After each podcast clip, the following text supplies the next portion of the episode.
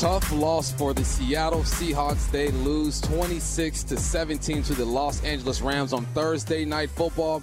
It seemed like they just couldn't get things going. Disappointing loss. Had the lead 7 to 3 at halftime. Outscored in the second half 23 to 10. Russell Wilson gets hurt on a deep pass to Tyler Lockett. Geno Smith takes over, has a pretty good game, goes 10 for 17, 131 yards. They had a chance to win this ball game with two minutes, nine seconds left in the fourth and just couldn't get it done. Geno throws an interception to Tyler Lockett. You look at the film, you can say it was a pass interference. You can say it was at end of the day, it was still an interception. Matthew Stafford had a day, man. Threw for 365 yards, one touchdown, one interception. Robert Woods 12 receptions, 150 yards. Russell Wilson is now 8 and a, 8 and 12, excuse me, against the Los Angeles Rams. They just have his number. This is a rivalry that the Rams seem to have dominated. They come here to Lumen Field and just get it done. I don't know what else you can say. We're going to hear from a lot of players after this. We're going to hear from Jen Mueller. Steve Raible is going to be joining us here in a second. All that's coming up next on the Seahawks Radio Network. Welcome back to the Seahawks post game show. I am Michael Michael Bumpus here with Ray Roberts and Robert Turbin. Right now, we're going to speak to the voice of the Seahawks, Steve Raible. This was a very tough game. The Seahawks going to halftime seven to three, outscored in the second half, twenty three to ten. It seems like we're saying some of the same things every single week. Seems like quarterbacks can really toss a football against his football team. Overall thoughts of this game? Well, I think you hit it all on the head there, Mike. Uh, you know, just again, uh, the Seahawks played a pretty good first half, and defensively they played really well. Held the Rams to three points. I mean, they did move up and down the field a little bit, but they really did. The Seahawks stiffened on defense when they had to, and to hold the Rams to three points in the first half, they must have thought that okay, coming in at halftime, let's keep doing what we're doing. Well, what happened was the Rams came out and they made some adjustments. And I, I, think when you when you finally start kind of peeling the onion away defensively, we just never were able to get enough pressure on uh, on Matthew Stafford. Uh, one sack tonight. I don't remember him being moved off his mark very often at all, and he could just wait for guys to come open, and that's a kiss of death for the defense. And I'm not a defensive player, but you sure put a lot of pressure on those guys in the secondary when guys can just start out wide and eventually cross the middle of the field, uh, it's it's just tough. And and they're going to have to just keep after it because nobody's going to feel sorry for the Seahawks, uh, let alone themselves. They're just going to have to find a way to manufacture more pressure on the quarterback, and then again get stickier on these receivers. You look at the list, going down the list of the Seahawks or the the uh, the Rams Woods with 12 catches, Kupp with seven catches for 92 yards, Henderson 17 carries for 82 yards. I mean, that that's just a lot of offense that the Seahawks gave up tonight. I guess a positive we can look at. Geno Smith came off the bench and really moved the football. He won a, went on a 10 play, 98 yard drive. I think that's why you keep veterans like Geno Smith around, especially at the quarterback position. Absolutely. A nine year veteran. He's got starting experience from his days with the Jets. Uh, fell on you know some hard times back there in New York, but then who hasn't in New York City? I mean, that's kind of the way things go. But he's come out here and found a home, and he really is the perfect complement to Russell. And he ran better than I thought uh, that I would have expected him to run the football. He was more mobile in the pocket, could slide up in the pocket and find his receivers. That 98 yard drive, you put that on your resume. You take that anywhere in the National Football League to lead that drive, coming out from under your own goalposts, and lead to a score that you absolutely had to have, and a perfect pass over a cornerback into the hands of your wide receiver. I mean, nobody will ever complain about what Geno Smith did, did today. The offense could have stayed on the field a little longer a couple of times, but all in all, offense played pretty good, but – they 17 points probably not going to be enough to beat the Rams, and especially when they're on the field the whole time and, and just able to kind of control the time of possession and, and the offensive flow of things. All right, Rays. The Hawks are two and three. Last year they lost four ball games. It seems like we're uh, we're having these negative post game shows more often than we did last year for sure. But now they go to Pittsburgh to face the Steelers. Now, we know the struggles that Ben Roethlisberger has had this year. Um, this has to be a game where the secondary can gain some confidence and kind of get after a quarterback who's towards the end of his career. you hope that that's going to happen. They've got some pretty good weapons uh, at Pittsburgh. Juju Smith Schuster is, is a pretty good receiver. Uh, he may not catch as many passes as Robert Woods did here tonight, but then again, not many guys will against the Seahawks. But yeah, they got a pretty good team, and they've got a, a, a defense coached by Keith Butler, who was my old teammate here. He's been their defensive coordinator forever back there. So they know how to get after you. And the last time we went back there, remember, uh, Ben got hurt tore his elbow up, never played another down for the rest of that season. And so the Seahawks won that game. I don't know that that's going to be the case this year. You never know, but they're just going to have to get right, look at a lot of film, figure out what they did wrong. And the Seahawks have done actually pretty well on those East Coast games. Went back to Indy opening game and won. So let's hope that this they travel well, get back there to Pittsburgh, and forget about everything that happened here against the Rams. We're going to see them another time. We'll see them down in Los Angeles late in the season. Make them pay for what they did here tonight. I sure do hope so, Raible. Hopefully, next time we talk to you post game, we're talking about a win, man. You get home safely. All right, Bump. Thanks, buddy. I appreciate you, Raible. All right, when we return, we'll hear from the head coach, Pete Carroll. We'll go down to the locker room, hear from Jim Miller and players, and hear from players as they step up to the podium. The Seahawks lose in a tough one at home, 26 to 17. Welcome back to the Seahawks post game show. I'm sitting here looking at about six to eight disappointed fans. We are right there with you. Very disappointed. I feel your pain. This was a game that we felt the Seahawks could win. We knew it was going to be tough but we were encouraged off the performance from last week. Quandre Diggs, back to back games with an interception, back to back games, you don't score off a turnover. Um, second half, right? You go into the half seven to three, you're feeling okay, right? You felt like you, you should have been up 10 to three, but you missed a field goal by Myers. Myers missed a 35 yard field goal. And uh, the second half, they just couldn't really get going, come out three and out. And, um, just difficult, man. It didn't yeah. feel like anything flowed the second half, right? But it, it just didn't seem there were opportunities to be had there, and, and they didn't make them. You know, after we get the turnover in the end zone, then we give the ball right back to them. You know, on an interception, and then uh, and then a few times we had them in you know third and medium to like long situations, and we let them complete you know double digit yard passes for first down, so we couldn't really get off the field. Uh, those types of things, and then the second half, uh, the offense just didn't seem like it could find the rhythm that it that it had in the first half. You know, even though they only scored the seven points, but they had the drive that could should have led to a field goal. So there was some uh, some good things happening there. But the second half, it just seemed like they could never recapture uh, whatever that mojo was that they had ended in the first half. I think it's just a lack of, you know, knowing who we are offensively. Going to the second half, and obviously we had a good first half, and we had a good rhythm going on, and so you want to go into the second half kind of doing some similar things, but also, you know, making a couple of adjustments, right, to build on mm-hmm. what you've done in the first half. And it just seems like we don't have that ability on offense right now to be able to either build on what we did in the first half or even rebound from what we've done in the first half. And so, you know, I think that's an identity crisis for us offensively. It just kind of seems like to me we're just kind of figuring out what we want to do and not knowing what we want to do. Now, there's no QB controversy here. Let's go ahead and throw that out there. Geno did put together the best drive of the night 10 plays, 98 yards. And what I saw from that drive was just him taking what the defense was giving him, getting the ball out quickly. And I like the tempo that they play with. There were several times in the first half where we saw them play with that tempo, but it seemed like when Geno was in and they were down, they got that up tempo going. Maybe they should lean on that a bit earlier. Well, you know, it's, it's great. You you and Steve were talking about it just a second ago. It's great to have a veteran backup like that who has been there and done that. You know, he's been in in, in games in NFL as a starter.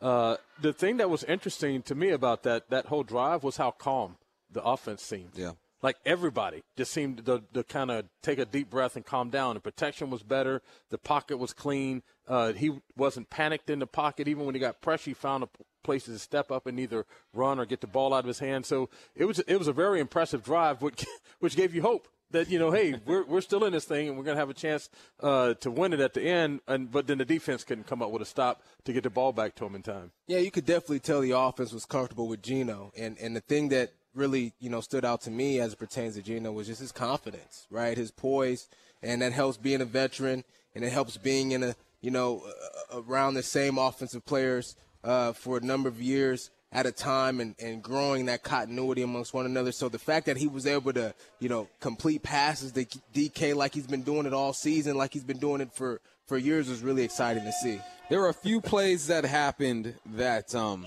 were kind of disappointing a bit. You get that interception in the end zone. You don't score off of that. Russ throws an interception, first one of the year. And then that miss to Tyler Lockett was huge, man. Yeah. Tyler Lockett ran a nice little out and up, gets downfield. Russell throws it, um, just misses, hits his finger on a helmet, which you never want to see. And uh, that was kind of, it felt like that was the game. It's like, oh, we almost had it. You know, Yeah. that, that deep play to DeSean Jackson. I mean, Jamal Adams was on top. He was on top. You had a quarter in between, and Matthew Stafford just dropped a, a dime right in between the two. And you're like, man, what what else could could Jamal Adams have done there? Yes, he could have made a play on the football. I get that, but he kept everything in front, and DeSean Jackson just made a play. It felt like when you're in a dream and you try to run and you just can't, you just can't quicksand. open up the gate. You know, that's what this felt like. It felt like a dream where we just couldn't get going. Well, I'll just put it first. I don't dream about running because I never could run. So, um, but trying to get out of the bed and fight with the covers in the sleep, like I do that. But no, it, it uh, on that one pass, you know, where Russell, you know, hurt his finger.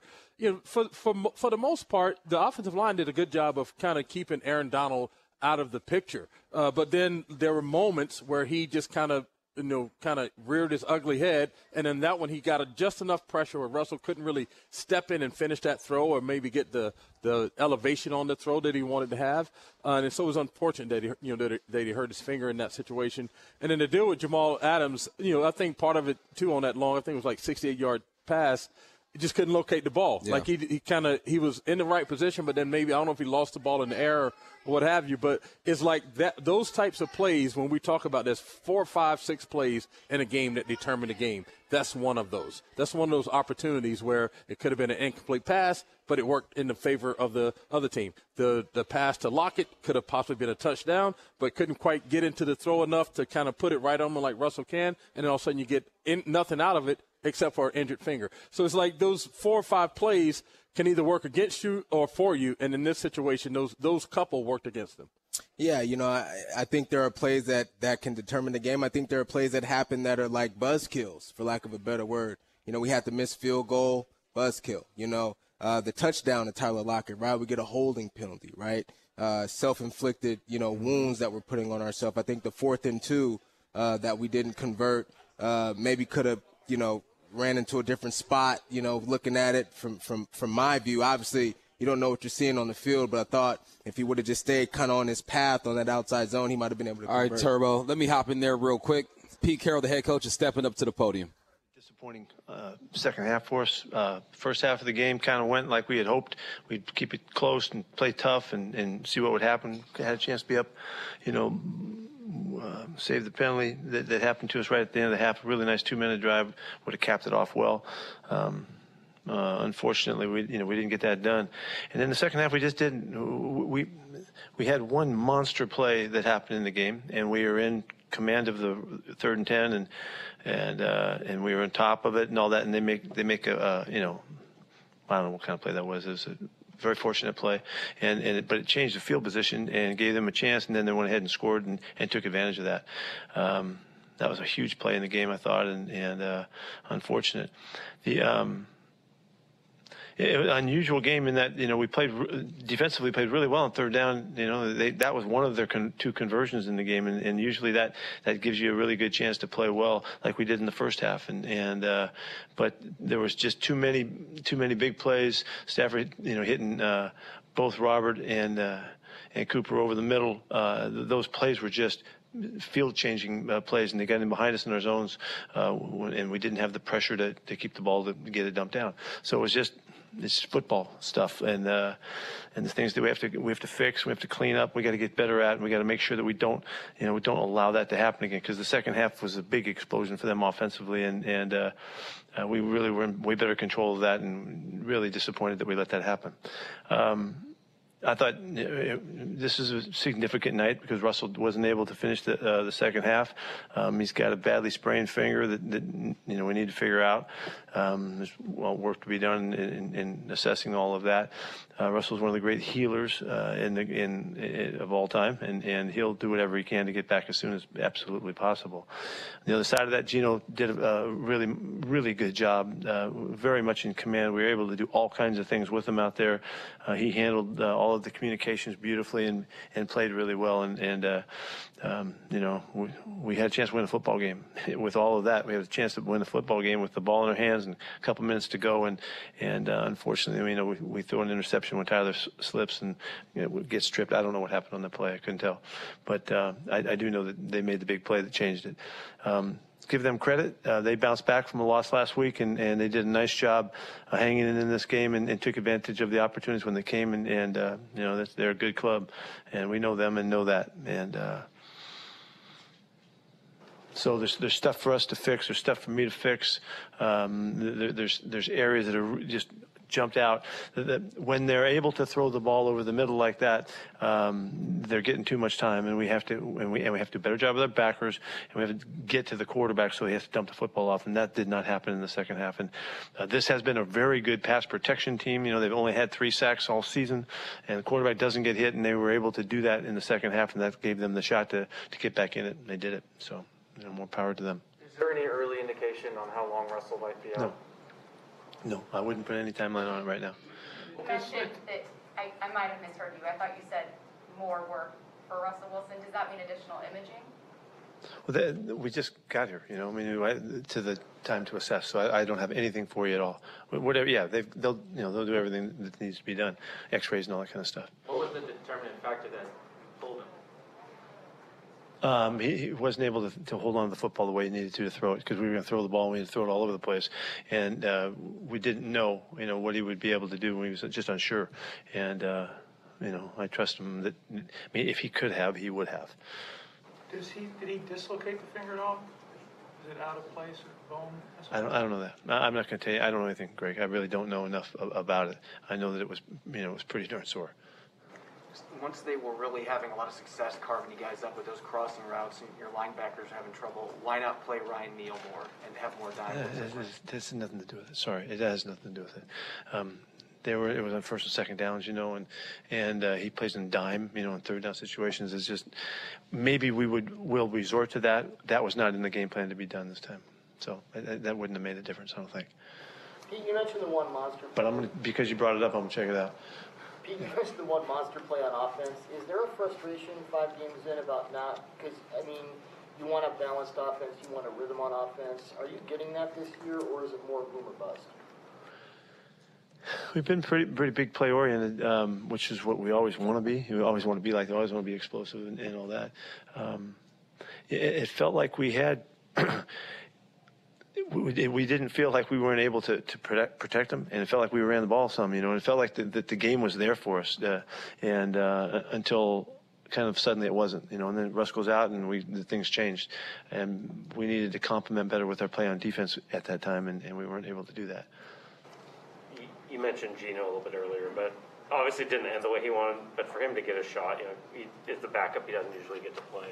To, to play yeah, well, I, I, I, went right. I went right to Geno afterwards and just said, you know, you've been waiting a long time for your opportunity, and the, the faith that you've shown in our program and in us to, to stay with us and, and, and all that. Uh, and, and I'm so proud that he, when he got in there, he did great. He really looked good, and. Uh, He's been working for that. He, he's a talented football player. He knows our system. He knows if, if Geno's going to play for us some as Russ comes back. Um, you know, we're, he showed that we're in good hands, and and uh, I was just proud for him, and and the fact that he hung with us all this time, and and uh, and believed in being part of this program. And then when he got his chance, he did well. That was really that was pretty good.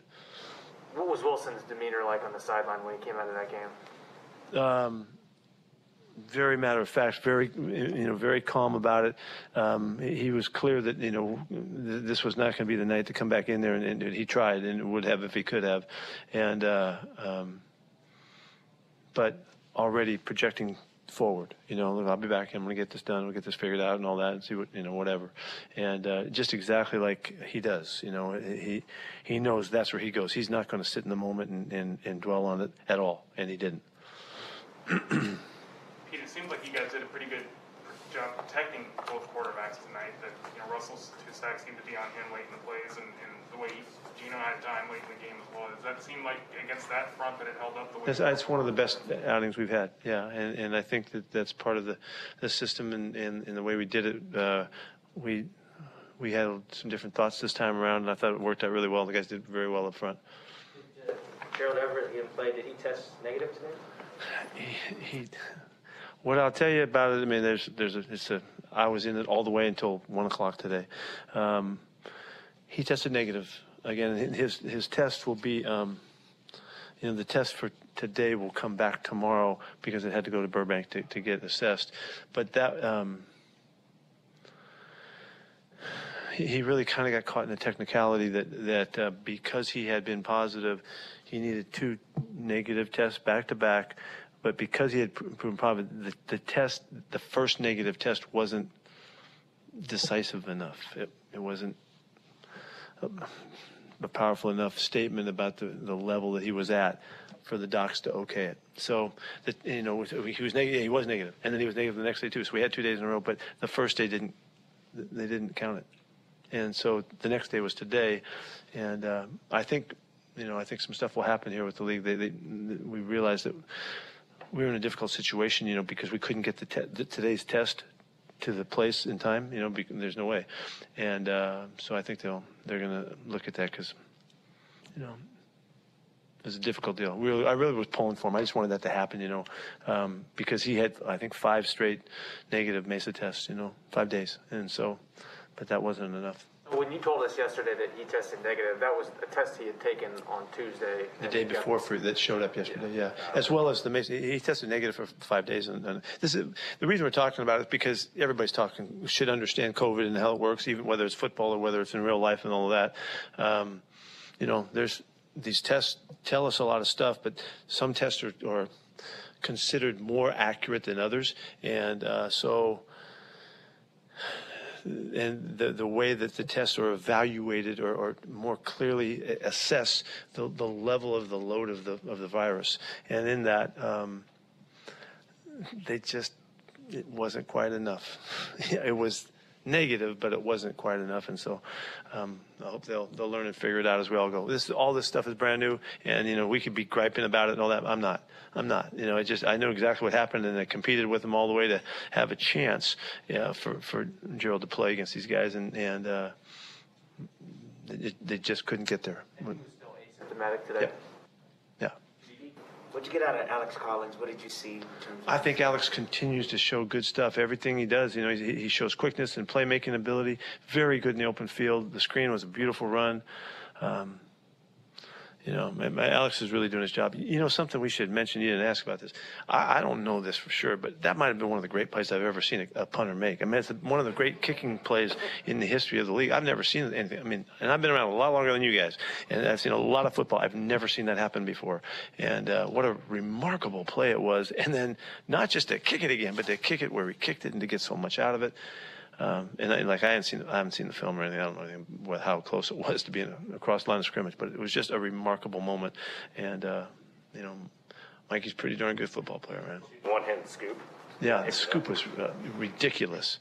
It reminds me of one that Marshawn had made years ago. We plucked it, um, but that was a marvelous play we witnessed. You decided, you decided to punt earlier in their territory, and then the next drive you, you go for it. What when you took those? Different. It was different. It, they, were- the What was situation. the diff- Um, well, you know, if, if, if you're listening to the to the, the numbers and all, and when fourth and two, I, I can't tell you too much. I'm not gonna tell you too much about it. I can't tell you. Sorry, um, but there's they were different different situations. Jamal Adams game. What do you think of Adams the way he played tonight? Jamal.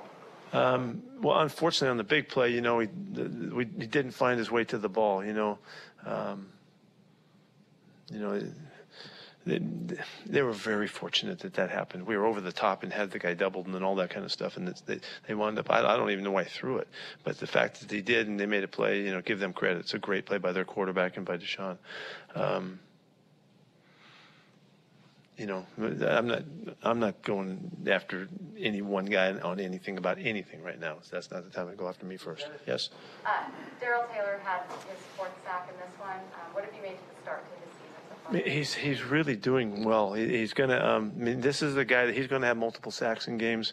Um, you know, he's he's you know he's just a factor, and so we just got to keep placing him and getting him in there, and and uh, it's obvious. I mean, after this break, we'll we'll reassess a little bit of the the first five games, have a chance here, um, and maybe we got to spot him even more than he's already getting, you know, and, and more in passing down stuff because he's just he's been one of our most effective guys. There's, there's no surprise to us. He's looked you know like a beautiful football player coming up. He's just raw and young and getting it figured out. He's going to be really tough. Uh, to, to, deal with as we go down the schedule. The sequence at the end of the first half where you get the long completion to DeeJay Dallas, and then it looked like it, it took a while for that next play to get on. Yeah, we, yeah. The, really, we were hoping to play fast right there. We just got a little sticky in the call, and and it, we, we didn't want to give a, you know stop the clock there and give them a break. We wanted to put the pressure on them, which is we we love to do that, and it just wasn't. I, the, the clock was burning right there. It just took us a while to get uh, to get set up, um, but you know it was eight or 10, 12 seconds maybe more than we should have, and I was counting on it being faster, but it just didn't quite work out. Um, that was a, a, really, you know, a beautiful drive, uh, except that you know they got us on the, on the hold. Um, you know, we couldn't ask for more, but. Um, yeah, uh, just just the clock just drained there when we expected to, to wind, you know, get get up and down faster than that. Do you know enough about Russell's injury to rule out surgery? No, I don't know that. I, I don't have any idea about that right now. Pete, Sorry. Called Russ one of the great healers of all time. Has his durability and ability to bounce back over the years been one of his kind of hidden traits? Oh, um, he's you, he's been just remarkably uh, durable and and uh, and but what's the the marvelous part about it is his attitude about how he approaches it. I mean, he is going to heal him. He's going to heal himself, and and. Uh, you know, he, he is the epitome of what the, the mentality, taking control of, of how your body functions, man. He just, he makes stuff happen, you know, and does marvelous things. There's, there's a number of players that we've had over years that they just heal better than others. Uh, uh, Penny Hart, you know, he played with a second degree knee sprain. I mean, there's no way in a short week. He played and, and was remarkable. I mean, he, some guys would, you might be out for three, four weeks. And, and he, I don't know how he did it. We, it was a marvel to everybody, but he, he never was going to miss it. And his mentality is the kind of mentality that, that exhibits those, the people that can do stuff like that. It's remarkable. And Russell is the epitome of that. Just to clarify, did Russ tell you when he came off the field after that throw to Parkinson? He said, "I just can't throw." No, he, no, he, no. He was trying to figure it out. We were all they were working to figure it out, and then it took a while, and finally, they just could tell that it was, it just wasn't wasn't right to to to go back out. Did you have to make the call that he can't go back out? Um, when I, I worked with the, the the docs, and everybody was together on that. You know. Um, I did not have to make the call. I wasn't going to force him back out. He, Russ knows. Russ knows his body. He knows what he can do, and and uh, um, so we, we, just we just worked it out. Was he pushing hard to get there? He knew it was too bad. I'm sorry. Was he pushing hard to get back in the game, or he knew? no, no, he knew. He, he, knew that this w- wouldn't help us um, at, at tonight. Anything else? Thank you. Thank you. Thank you. All right, that was Pete Carroll obviously disappointed. Russell Wilson tried to get back in the game, just couldn't do it. Let's pause 10 seconds to give our network stations a chance to identify themselves here on the Seahawks Radio Network. Seattle Seahawks station, KIRO, KIRO Radio. The conversation, breaking news direct from the sidelines. And where the 12s hear the Seahawks. KIRO FM Tacoma, Seattle. Okay, let's go back to the podium. Quandre Diggs just stepped up.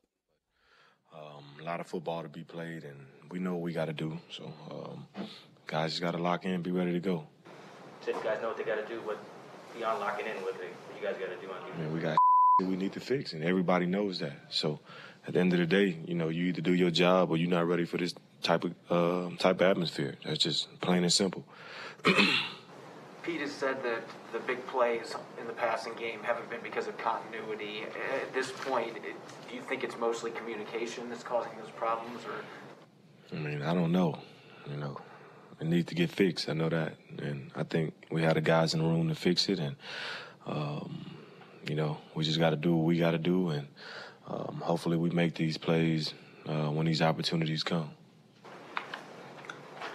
On the 68 yarder to DeSean, what did you see on the coverage um, from Sidney Jamal? How, how did you see that play out? I didn't really see it. I was on the other side, so um, I just started running when I seen the ball in the air. So um, I didn't really get to see it. I didn't really look at it on the iPad.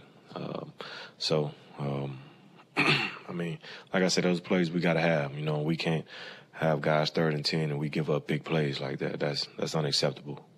Quandre, you guys have been able to put together good halves, good quarters, but uh, how frustrating is it you guys haven't quite been able to put those full game performances together?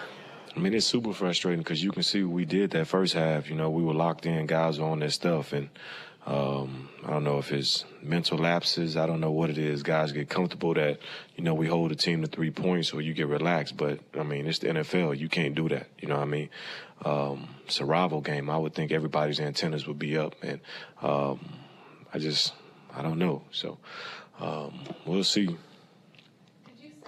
shift in the third quarter in particular in either the intensity or guys' antennas not being up? Because that one seemed like one that hurt you exponentially tonight. Um, honestly, I couldn't tell you. Um, you know, I try to focus on myself and do my job, and you know, um, try to keep the, my intensity up so everybody else can see and feed off me. Um, so um, I couldn't tell you to, honestly because you know um, it's not really my job. My job is cover seams and posts and intercept passes. This is kind of unfamiliar territory with Russell Wilson's status seemingly being up in the air. What, what's your thought on that? I mean, I'm not a doctor.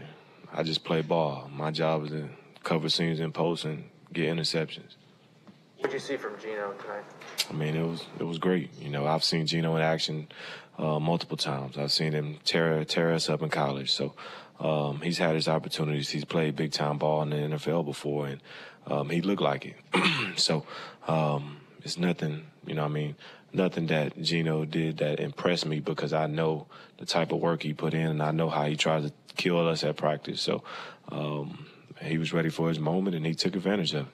What did you see on your own interceptions? See ball, get ball. I mean, I think I've been doing that since I've been here, and um, like I said, I just do my job. You know, I mean, I don't, I don't get into anything else. I do my job, and you know, I think my numbers speak for themselves. I know this is outside the scope of your job, but if it was your job to figure out what needs to change between now and when you take the field again in 10 days, what's the first thing that you address? It's not my job. I just work here. Specifically, what was going on with all the big plays over the middle with Robert? Mm-hmm.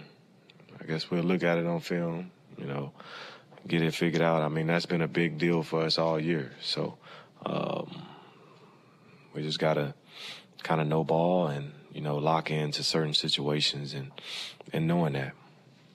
You obviously know Matthew very well from your time in Detroit. Were you surprised at the misfires, deep? Because he had several of them. Um, I mean, I think one thing I'll say about Nine, he's a tough fella. So um, even if he's going through some things or he has some, you know, I think – um, he missed on some throws, some throws that he would probably love to have back. Even on a deep ball, that wasn't one of his greatest throws. So um, I'm sure, you know, if it is something, you guys will know. If not, you know, he'll get it fixed. I know that guy. Love that guy. So um, he'll be all right. Anything else, guys? That was Quandre Diggs. Had an interception today. Two interceptions in the last two weeks. Just not enough to get it done. Tonight's game is, is presented by Lumen, the platform for amazing things. When we return, we will hear from more players at the podium and we'll go down to the locker room with interviews from Jen Mueller. Seahawks lose a tough one to the Rams, 26 to 17. Welcome back to the Seahawks post game show. I am Michael Bumpus along with Ray Roberts and Robert Turbin. We're going to hear from Tyler Lockett. He's at the podium live now it messes with me as a person or my career and stuff like that. Things happen, and that's just a part of the game of football. You know, things go your way all the time. Sometimes things don't bounce in your in you know in your court. Sometimes everything bounces in your court. But I mean, at the end of the day, um, if this is what you know my role looks like, I'm willing to embrace it and keep going. I'm not gonna let anything stop me from, you know, glorifying God and being the best self that I could possibly be for him. So if this is an obstacle and a block for me, then I'm I just gotta get back to the drawing board and do what I gotta do. You didn't have any noticeable drops. What did you leave out there? You said you left a lot out. Uh, I mean, you know, I got behind the defense. I just got to be able to finish um, on that. Even, you know, like, even though I got the penalty, I, I still want to catch the ball. like, I don't want to go home being like, yes, I got the penalty. You know, like I, I just expect more out of myself, you know, just to be able to finish those types of plays. Um, you know, even a play last week, I just want to be able to see myself and see how great I could really be at this game before my time is done.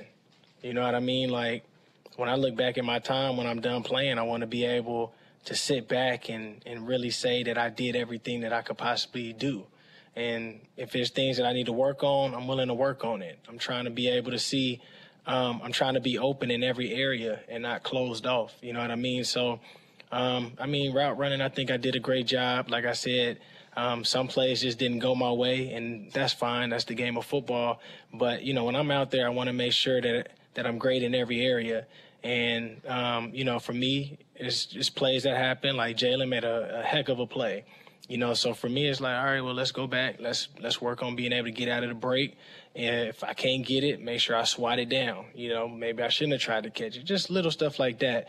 It's not really about beating myself up. Stuff like that's not gonna happen.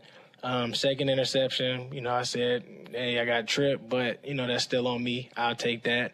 Um, but like I said, it's just it's just me trying to get better and do what I need to do. Take these couple of days off and um, reset get myself ready for the next game. Tyler, I'm sorry if you asked this already, but if Geno starts the next game, how do you feel like he's going to handle that opportunity? Um, I mean, I think he's going to do great, just like he did with the opportunity that he got.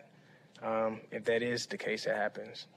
Tyler, as somebody who has to handle a ball like you do, what was your reaction to seeing Michael Dickson scoop up a ball like that and get off the second spot in the way he did? Crazy play. Um, I think so many things have happened in the game of football this year to where people are going to start making more rules because I never knew that you can kick the ball if it gets blocked and then pick it up and kick it again.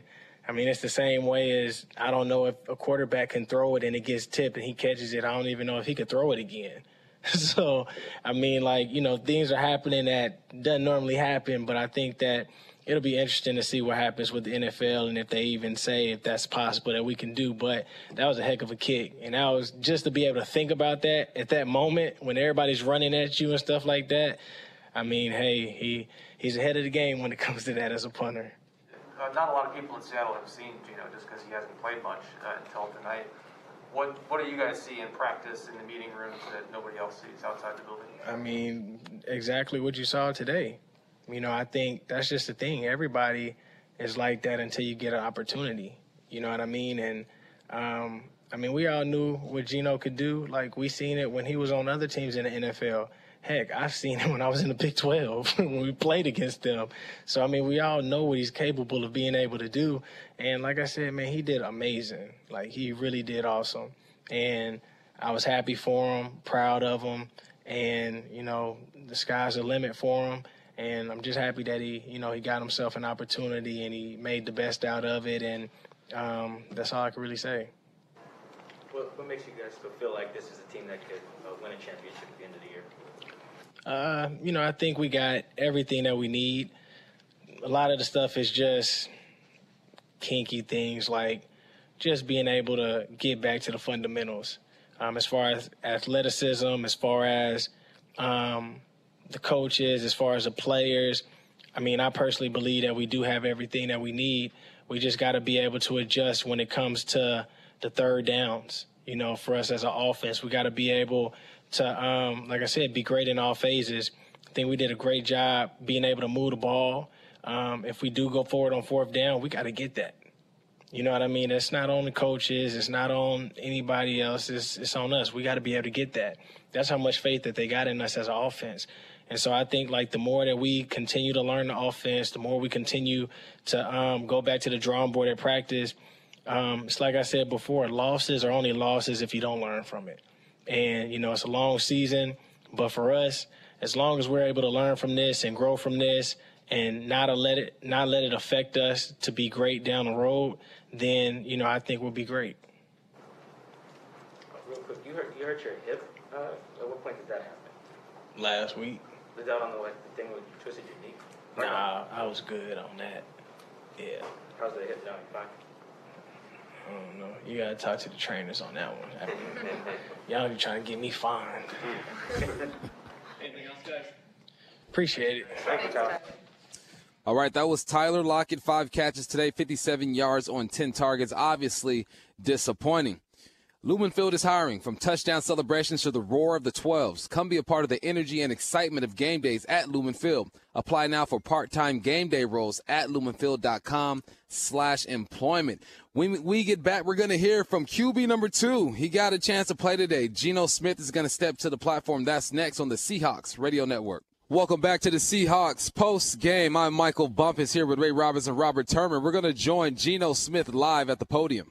You said you stay ready week out as if you're going to be a starter, but it's been a long time since you've been called upon to play this. What keeps you motivated week in and week out to prepare the same way? Uh, you know, my motivation comes from a, a bunch of factors. You know, my family, uh, obviously my, my son, um, and obviously just a love for the game. You know, just respecting the game. Um, you know, I've been playing this game long enough to know, you know, just just when you think it's not going to happen is when it does. And so, uh, just preparing every single time.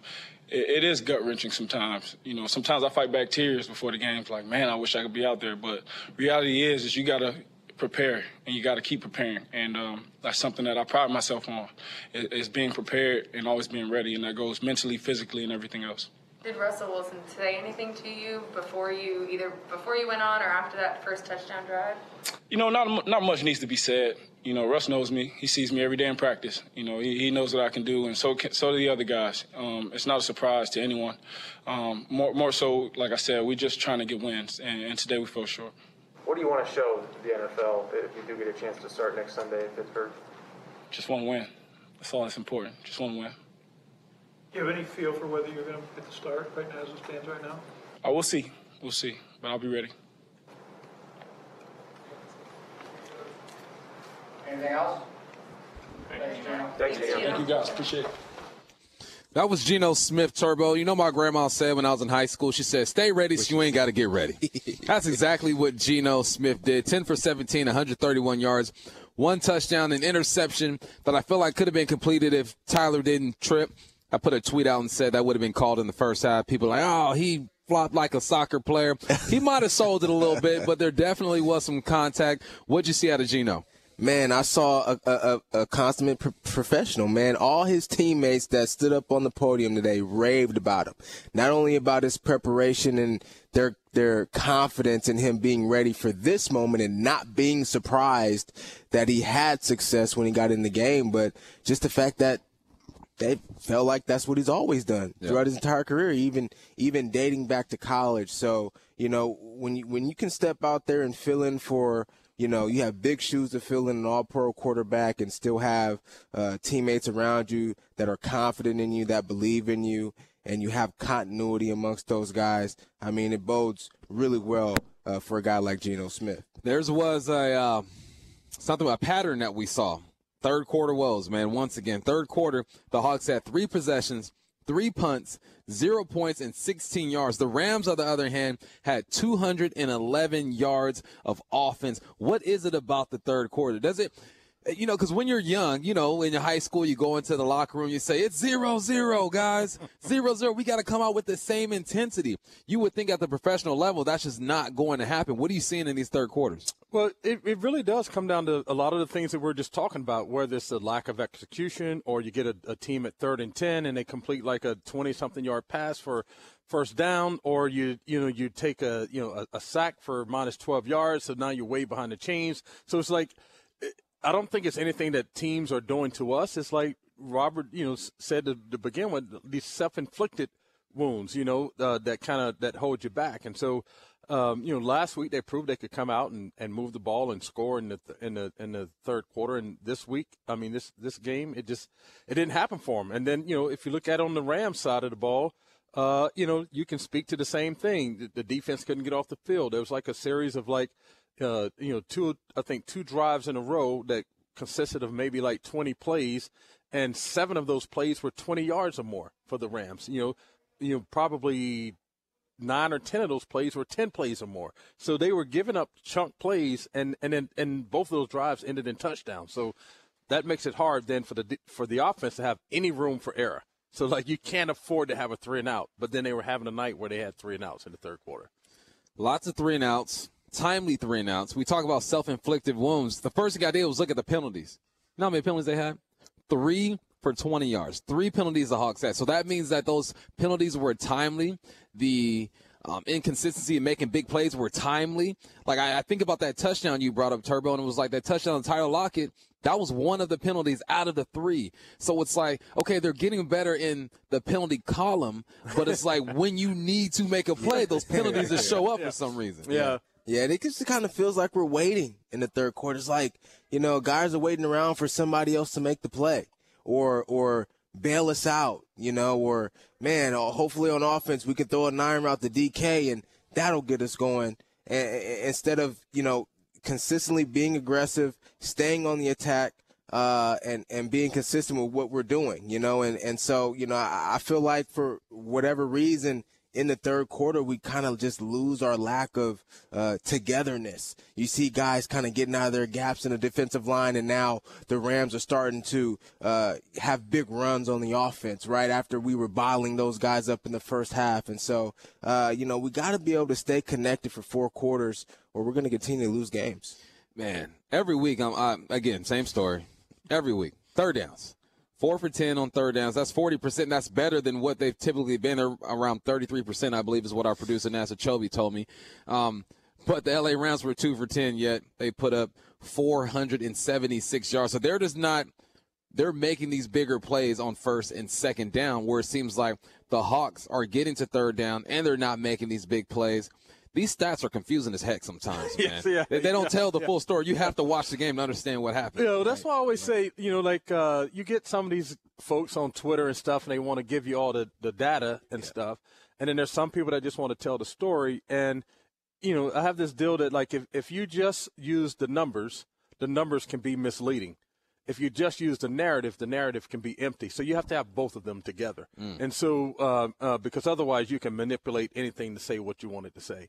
Uh, and so that's why sometimes these numbers are hard to follow. I think that something that's important is what Turbo was just pulling up during the break. And, and he talked about it just a little bit about the connectedness of the defense. It seems as if on both sides of the ball, there are just players occupying spaces but there's not a connectivity of those players. Yeah. Like mm-hmm. either, it, like in some sense, it almost.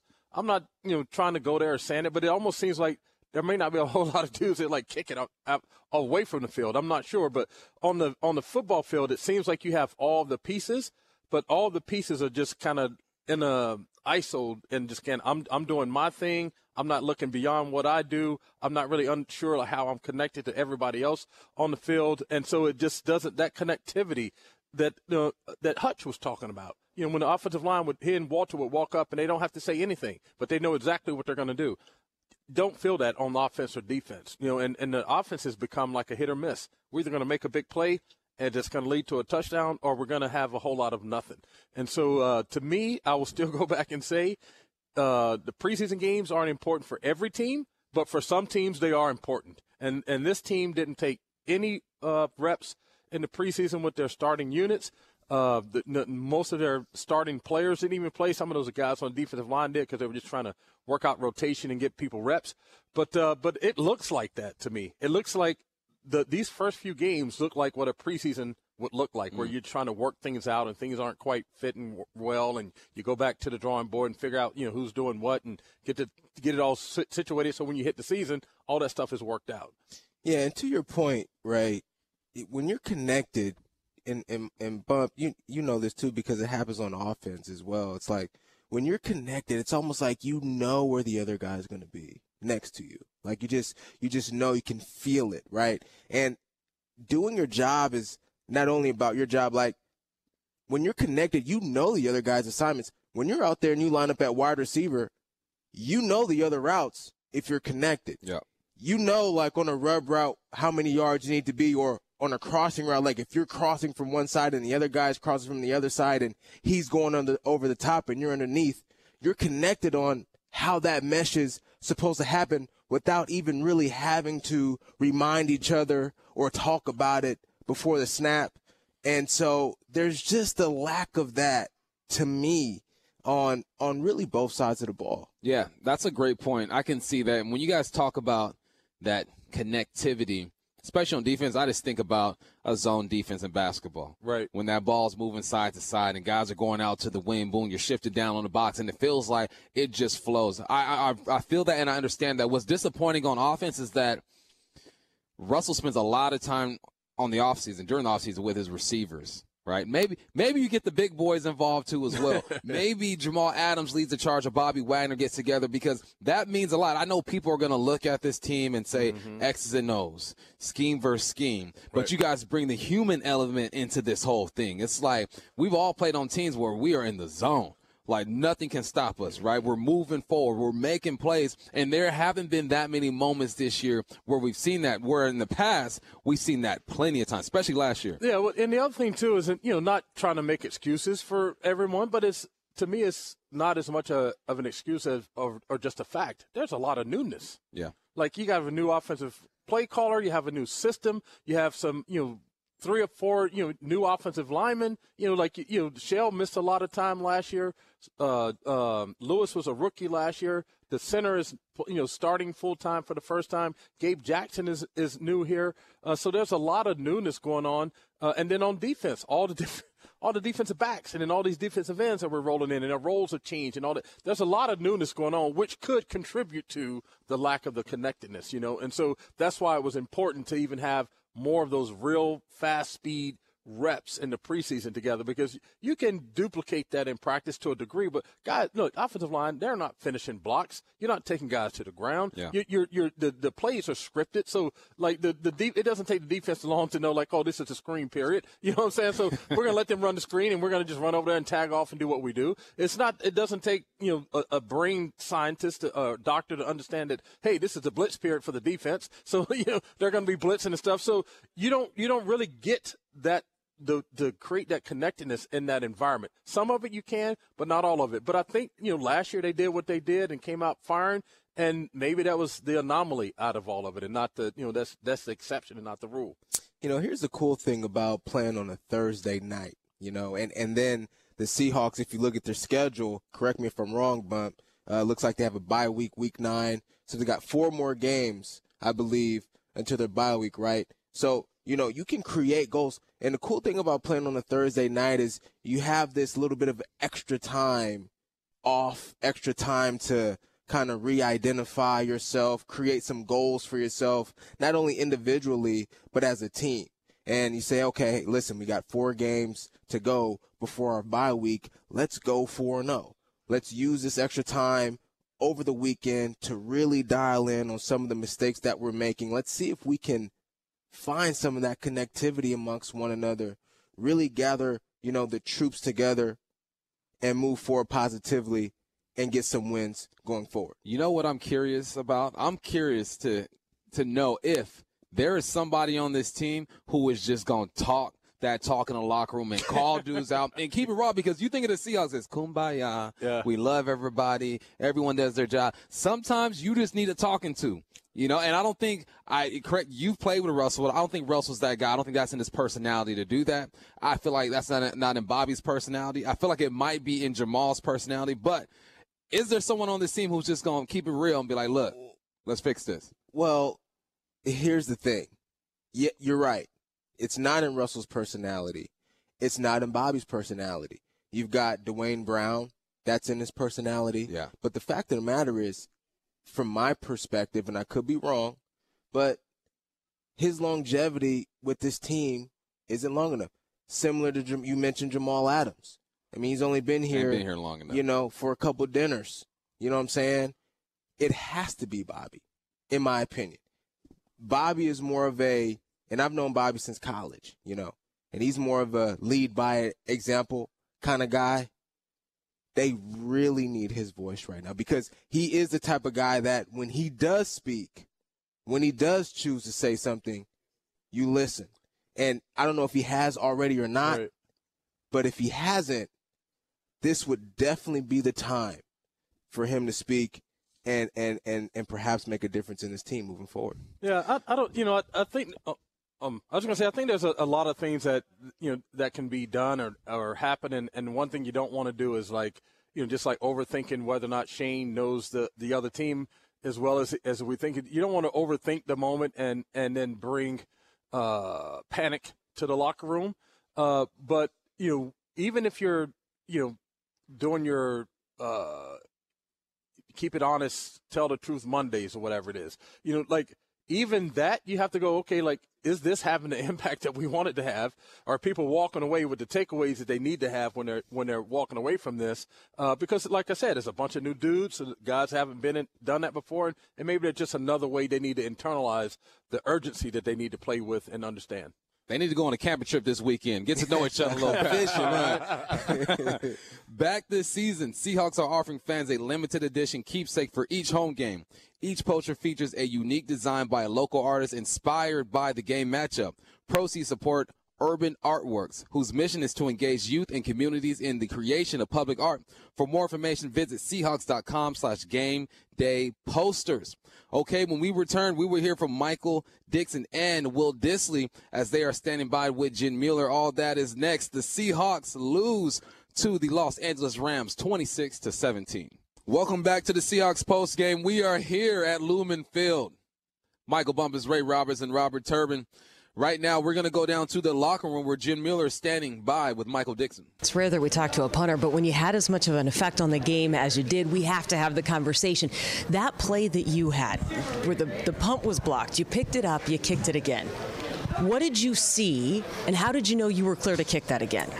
Uh, I was going to try and run for the first down, but then just saw bodies everywhere and saw the first down marker was like 15 yards away, and I was like, there's no real chance of me getting the first down here. So I kind of cut back and try and kick it. I was ready to get like crunched, but luckily I didn't. So got the kickoff. Did you hear what the officials said when they threw the flag or any of the conversation about the penalty? No, I thought we were just going to have to re-kick it. Um, and like when I kicked it downfield, I was like, all right, we'll just get a re-kick here. Better than a block. Um, we'll just it. But they don't. That's a really heads up play. How many times do you think through those various scenarios just in preparation for what might happen? I always think like I've thought since I've been playing like American football that if it does get blocked, I'll always, if it's behind the line of scrimmage, I'll always try and run for a first down. And if it's not on, I'll just punt it. Like, and if it's a re-kick, it's better than a block punt. So, um, yeah, I, I kind of just went back to Aussie rules instincts, to be honest. You had a couple of nice punts, though, and, and made the Rams go long field. What can you say about the impact of special teams and your coverage guys down there? Yeah, yeah, our coverage guys are unreal. Um, they saved me a few times throughout the year already. If I hit a ball down the middle with low hang, and those guys are flying after it. So it's good knowing that those guys are going to always make a play. There was a chance for points at the end of the first half. We don't see Jason miss very often. Do you know what happened? Was that a mechanical thing on that play? Yeah, um, you know, we talked about it. He, he's he's good. He's the best kicker in the league. So um, you're not going to make everything. Um, it's just one of the few that he's missed, and he'll bounce back next week. And his confidence is high, and my confidence in him is high, and the team's confidence in him is high. I'm sure the fans have crazy confidence in him, so I'm sure he's going to crush it. Lastly, what do you do between now and next week? Right, there's a little bit of time off, but how much do you go back and look at this? When do you start looking ahead to the Steelers? Uh, I mean, I don't really change too much when we go up against different teams, to be honest. Um, I won't look at their stuff until we look at it as a team. I'll just try and recover, start feeling good again. It's kind of a quick week, and your legs feel drained, but um, yeah, just try and get back to it and have fun. All right, well, we'll let you go tonight. All right, Michael thanks. Bumpus will get that back to you. Thanks, Mueller. Michael Dickson. How would we describe this play? Bizarre, um, athletic. He showed awareness. I mean, there was a block punt. I believe the Rams defender hit him in the helmet, and the way it hit the ground, it was still spinning. Yeah, it was spinning, and he scooped it up with one hand with so much composure.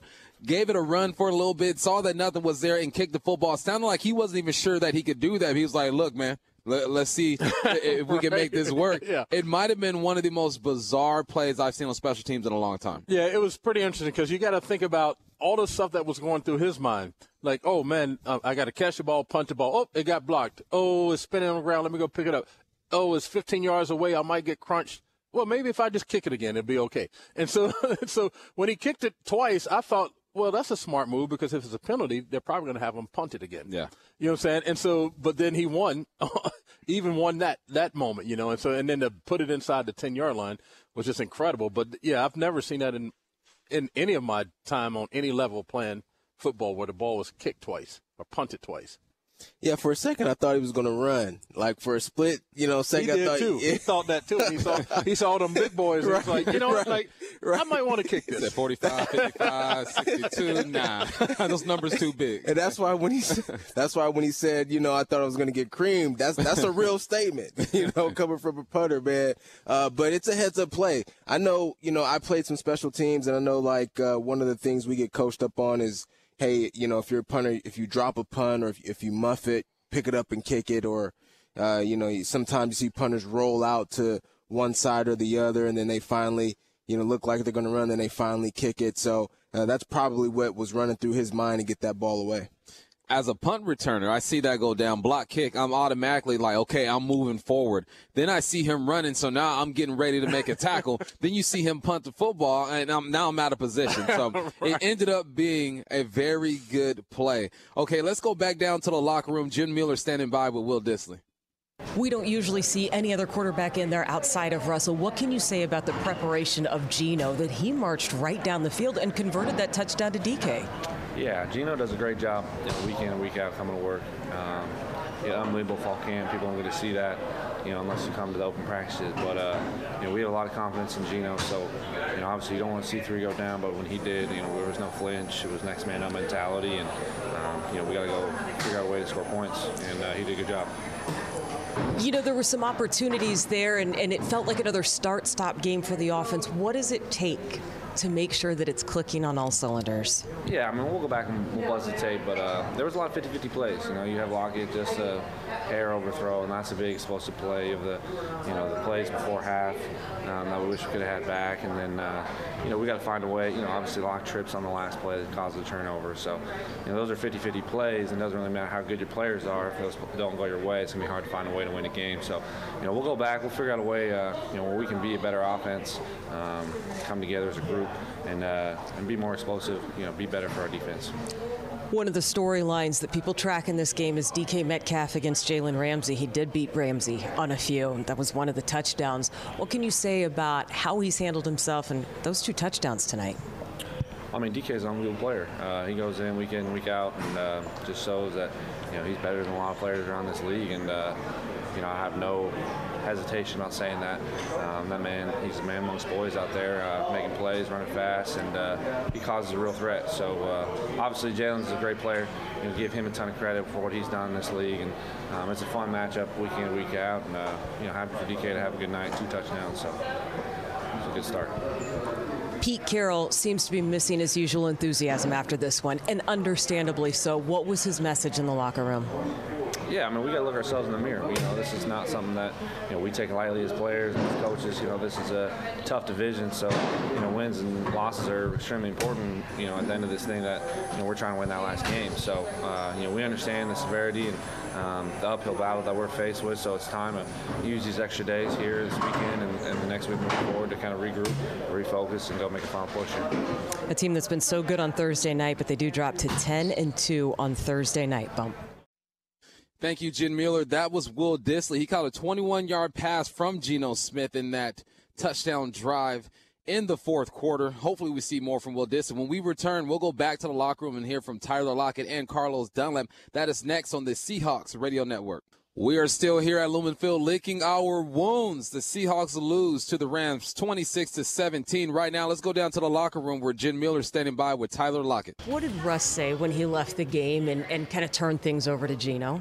Yeah, um, I mean, he was still out there with us, still being able to talk to us, talking about everything that he saw out there. And, you know, he was just as much a part of our success as him being out there. I th- think he did a great job being able to keep us controlled and um, being able to create plays out there that we needed that, to be able to get things going. There were so many plays Will Dissly described as 50 50 plays. What needs to happen to get over the hump entirely for this offense? Uh, you know, I think I actually think we did really good as an offense. I just think some some plays didn't fall into, you know, it didn't fall into our court like sometimes it really does. And you know, there's a lot of plays out there that could have changed the momentum of the game, and it just we missed it by a little bit. And so, you know, I think for us it's just being able to take it as it is, see it how it is, and just being able to go play next week. Don't really think there's much we need to change. Of course, we need to go back to the fundamentals, continue to work on little stuff like that. But as far as the way that we played today, I think we actually played really great. It's just we, we lost some of the explosives, and you know, and like I said, that that hurt us. Yeah, they will have some extra days to get ready for the next one. Michael, we'll get that back to you. Thank you, Jen. That's Tyler Lockett. You can always count on him to find some positive in, in any situation. And Red, you you pointed out a remarkable stat. Tell the people what you found. Yeah, I was just uh you know surfing the the the Twitter, as Dave Wyman would say, the Twitter, and uh, Pro Football Focus posted that Tyler Lockett has never dropped an end zone target in his entire career. Wow. That's pretty. Imp- I mean, Tyler Lockett is really low. I mean, we always talk about he's underappreciated, not well known, and all that kind of stuff. But people just, I don't think they understand this dude on an advanced metrics level because he he does some things that are that are pretty spectacular. He's a special dude. He always finds a way to make the big play there, uh, Turbo. He probably had the biggest offensive play for the Hawks, and it was a pass interference. So even when he doesn't get the rock, he finds a way to make the play. Yeah, man, he's one of those sure-handed guys, you know, and uh, and he's really an all-around player. I mean, you know, right now his game is, you know, catching balls down the field and, and, and things like that. But he, you know, he early in his career he was a returner. We've seen him do some fly sweep stuff uh, with with some of the other offensive coordinators that they've had. So his versatility uh, is is amazing. Yes, it is. Okay, Jen Mueller is standing by with Carlos Dunlap down the locker room. It has been really tough to get to Matthew Stafford this year. You get to him in the fourth quarter, you knock the ball down, and we've got Darrell Taylor with a sack today. Why is it such a challenge to get to him and to disrupt what he's doing? Uh, they do a pretty good job with their scheme. Um, you know, when necessary, you know, keeping extra guys in protection or chip protection or quick throws. Um, you know, I think it's a stat out there that's saying that he's one of the fastest getting the ball off from um, snap to, you know, his catch. You know, it is what it is. The fact that Darrell Taylor was able to get home, though, what have you seen? Because I know that you worked with him a little he's bit. Re- he's relentless. There, DT is relentless. Um, that was a straight dog effort play, and he got there. And you know, I, I expect many more to come from him. There have been some challenges in getting off the field on third downs. Was there something today that the Rams did or changed in the second half, or is there something missing with the defense? Uh, they caught us um, a few times. Um, you know, they anticipated. Well, I mean, I'm not a coach, but in my opinion, they anticipated our calls and they caught us a couple times in bad plays, bad situations, and you know that's part of the game. Early on, it looked like maybe this, the screen passes were something that you guys were sniffing out better this Yeah, week. I, I, in my opinion, I think they wanted us to to play for those so they can do other things. You know, McVay. Lastly, thinking about the offense, I saw you hyping up the fans. I saw you when Geno was in the game. What Geno was able to do. I mean, you see how much he works at practice. What does it mean to see that in action? Uh, you know, it just goes to credit for him. You know, no one in the world thought he would be playing today and uh, have the opportunity to have a crucial, critical drive like that, and he delivered. But you know, knowing Geno, he's frustrated that he didn't finish, um, you know, the way that he would love to. But you know, it's got to be exciting. You know, on your first touch with the ball, you know, doing what you need to do to get down the field. Uh, but you know, play the game to win. Unfortunately, they do come up short. Michael Bumpus, they dropped to 22 and 4 at home in primetime games under Pete Carroll. Oh, tough loss there, Jen Mueller. Thank you for that. Let's pause 10 seconds to give our network stations a chance to identify themselves here on the Seahawks Radio Network. Seattle Seahawks station, KIRO, KIRO Radio. A conversation, breaking news direct from the sidelines, and where the 12s hear the Seahawks. KIRO FM Tacoma, Seattle. Where do the Seahawks go from here, fellas? We're going to talk about that when we return. We're still digesting this. The Seahawks lose to the Rams at home 26 to 17. Seahawks taking L to the Rams 26 to 17. Lots of questions. Do we have the answers? Do the Seahawks have the answers? Do the players have the answers? The good thing about a Thursday night game, like you pointed out, Turbo, there's a lot of time to think about it, digest it, and try to get things together. Where do they go from here? Um, we've had moments where the offense looked good. We have moments where the defense looked good. It all has to come together now like a perfect puzzle. You know, when you put that final piece in the puzzle, boom, you lay it back, you look at it. We got some pieces missing. We, we haven't completed the puzzle yet, Turbo. Yeah, well, uh, first of all, we got to make sure our quarterback is going to be healthy moving forward. I mean, that's obviously a huge piece to that puzzle. Uh, to your point there, but uh, but yeah, you know, I, will reiterate it again. You know, playing on a Thursday night, it, it, it gives you some some time. You heard uh, uh, Q Diggs talk about how you know they're going to have the weekend off, and I don't even think they're going to go in to the facility tomorrow and have their normal meetings stuff like that. They're going to wait till Monday, and so uh, you know, uh, sometimes stepping away and, and having an opportunity to regroup, uh, not only from an individual standpoint, but certainly from a team standpoint, from a coaching staff uh, standpoint, to really start to make some adjust, adjustments can really be beneficial for your team. Yeah, you know, I'm always a dude. Like I, I read a lot of like books around like uh, achievement and leadership and uh, behavior change and all these different kinds of things. And the one thing that that I'm learning is that – you know, the Seahawks do a good job of speaking to trying to figure out what went wrong. So they have the Tell the Truth Monday, and people, you know, you get get it all out. This is what happened. You know, this is the fact of it. They have they talk about what it is that they need to do. But if those thoughts and those ideas are not changing behavior, then they, they it just becomes wishful thinking. And so, in order for it to actually manifest itself on the field. And that's all we've all played. And I don't know if you've coached Turbo, but you know, bump. You know, we've coached high school football. You're coaching it now. You always have those players that can do it in practice, but they can't take it to the game. You know, uh, and and so this is one of those things where just the acknowledgement of what needs to be done and the awareness of what needs to be done has to have a positive impact on the behavior to change the things that need to be changed. Otherwise, they're just great thoughts and great conversations. Yeah, to your point, uh, Ray. You know, I, I, I have experience with doing like some therapy. You know, and and so communication. We talk about communication, right? And communication is only effective when uh, you are comprehending one another. You know, not, not just listening or, or, or hearing what, what, what somebody has to say, but actually having a genuine understanding and comprehension of, of what each other is, is, is saying. Yeah, you guys are really deep right now. I, I, now, you, you know what? And philosophical, I think philosophical, Confucius. Yeah, y'all, y'all We've been around Pete right Carroll now. all this time, and yeah. Russell is, and we being neutral and all that other kind of stuff. It rubs off on you at some yeah, point. We need to be here snapping our fingers. You guys, you guys, know, right. you guys are real Turn Seattle the lights Seahawks down, light right some now. candles around this. I like it though, but maybe that's an approach that needs to be taken. Yeah, you know? well, I mean, but it's it's it's part of coaching, and as a player, it, it, especially a young player or a player that is in a new role for the first time, like a guy that was maybe just coming off the bench and getting his five or six reps versus a guy that same dude now is getting 30 or 40 reps.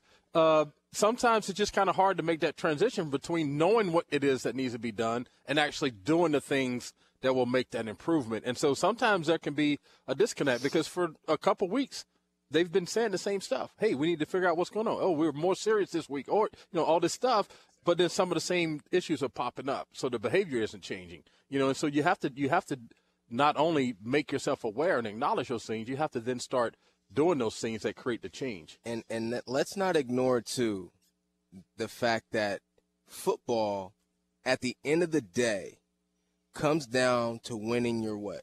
One-on-one matchups. Those one-on-one battles. And you can sit here and you can watch all the tape and you can f- do all the philosophical and we can sit here and snap our fingers all we want to but at the end of the day it it does come down to a lot of plays come down to winning. I mean you have to win your one-on-one matchup uh, and it's not a it's not a call. It's not about a call or or a scheme or anything like that. It's about winning against the other man All right, let's remind the folks what the quarterbacks did today. Russell Wilson, 11 of 16, 152 yards, one touchdown, one interception, sacked twice. Geno Smith, 10 for 17, 130 yards, 31 yards, one touchdown, one interception, no sacks. Together as one, they were 23 of 33, 262 yards, two touchdowns, two interceptions. Our quarterback review is brought to you by Verizon. With 5G built the right way for the Seahawks, Seattle can scream, stream, and share every play in Verizon 5G quality. All right, when we return, we will take a look at next week's opponent, the Pittsburgh Steelers. That is next. Your Seahawks taking L 26 to 17. All that is next right here on the Seahawks Radio Network. First and 10. Here comes the blitz. The throw. Metcalf reaches up. He's got it. Touchdown! Seahawks! Are you kidding me? From 23 out, Geno Smith throws a perfect pass over the defender Rochell, and Metcalf with those two big mitts reaches up. Touchdown Hawks. They draw to within three, 16-13. Our call of the game is brought to you by Beacon Plumbing. Stop freaking. Call Beacon. Okay. Hawks have the Steelers next week. They have 10 days to try to get this thing right. When I think of the Steelers right now, I think of a strong defense. I feel like we can say that every year about the Steelers. Strong defense, but I see a quarterback that is near the end of his career and has had his struggles this year. But you know, one thing about the Steelers, they're going to be well coached. Have Mike Tomlin over there. You cannot sleep on them. They still have Claypool, a good receiver over there. Um, this is a, a, a game where we expect to win, but a game that you know you can't go to sleep and you're going to travel. You're going to that East Coast time zone. The Hawks have shown to be pretty good in the East Coast. Back in my day, it was an automatic L. We did not play good on the East Coast, but uh, this is 2021. And if Russell Wilson is not available to play, I'm going to assume that he is. I'm going to put good vibes out there. Russell's going to be good to go. Geno has shown that, look, I can play well enough to keep us in the game but you're going to need all phases of the game clicking at one time. Yeah, absolutely. And and Geno has shown that he could uh, play and, and be productive in a football game. But you know, I mentioned this earlier about um, Alex Collins getting his start. It's different when you got to play start to finish. You know, as opposed to coming in in spurts or filling in for an injured guy. Uh, and and you know it's just a different you know I mean obviously you prepare the same, uh, but it is different and and so it'll be interesting to see if Geno has to play against the Steelers to see how he performs uh, from start to finish. But it's certainly going to be a uh, you know a, a, tough test. It's it's going to be a gut check for us. Um, obviously, you know our our season doesn't depend on this this one game, but uh, you know it's certainly imperative for us to get out there uh, go to Pittsburgh and come out with a win. Well, you know, we've we've kind of talked in and around it, and I haven't quite put my stamp on it yet. But to me, this is a get right game. Okay. because uh, the Seahawks are capable on offense. They just need to figure out how to sustain it for four quarters and the and the, the the Pittsburgh defense is always good and they're always tough, but they're not the defense that as good as as great as they were last year. They have I think they have is it T.J. Watt, one of the Watt brothers, that is a pass rusher that we're going to have to you know pay some attention to. But offensively, they have an off- offensive line with a bunch of new parts that is not performing well. You have a quarterback that's not performing well, and so this is, this could be a real get your defense right game. you know, you can they can get a lot of pressure on a quarterback that's not mobile. They can put a lot of pressure on an offensive line that is not very good in pass protection, and they can and you know they have a rookie uh, you know running back who's trying to do all that he can to carry the team, and they do have some weapons on the outside, but but if you can't get the ball to them, they're not weapons. And so this is a chance for this defense to really, really get itself right and maybe get it primed for the rest of the season. And then offensively, it's just another opportunity to put together four quarters, a four quarter game. And I think, you know, Geno is a guy, uh, you know, just showing his poise today. And yes, I think it's a difference between, you know, being the backup and starter, but he's been a starter. And so it's a little bit different than a guy who's just been a career backup and is coming in and, and trying to start and, and run the, and run the team. And so just the poise that he showed, the way it calmed the offense down uh, when he came into the game, it just seemed like it there was just like a calmness that came over the offense. The protection was was a lot better. Routes seemed to dudes seem to be getting open, all those different kinds of things. So I'm not really I'm not too concerned about uh, Geno uh, being a starter, uh, but I am concerned about just getting their minds right to go make this a get right game so they can kind of get themselves moving into the to the to the meat of the schedule. Well, here's the good thing. The Pittsburgh Steelers have lost three in a row. They play the Broncos this weekend. The Broncos are a pretty good team this year, so maybe make it four, and then the Hawks come through and let's make it five. All right. Today's final score Rams 26, Seahawks 17. You've been listening to the Seahawks Radio Network. I'd like to thank the people who make our broadcast possible. On site engineer Zach Davies, Studio coordinators Matt Nelson and DJ Wilder, executive producer of the Seahawks radio network, Nasa Chobe.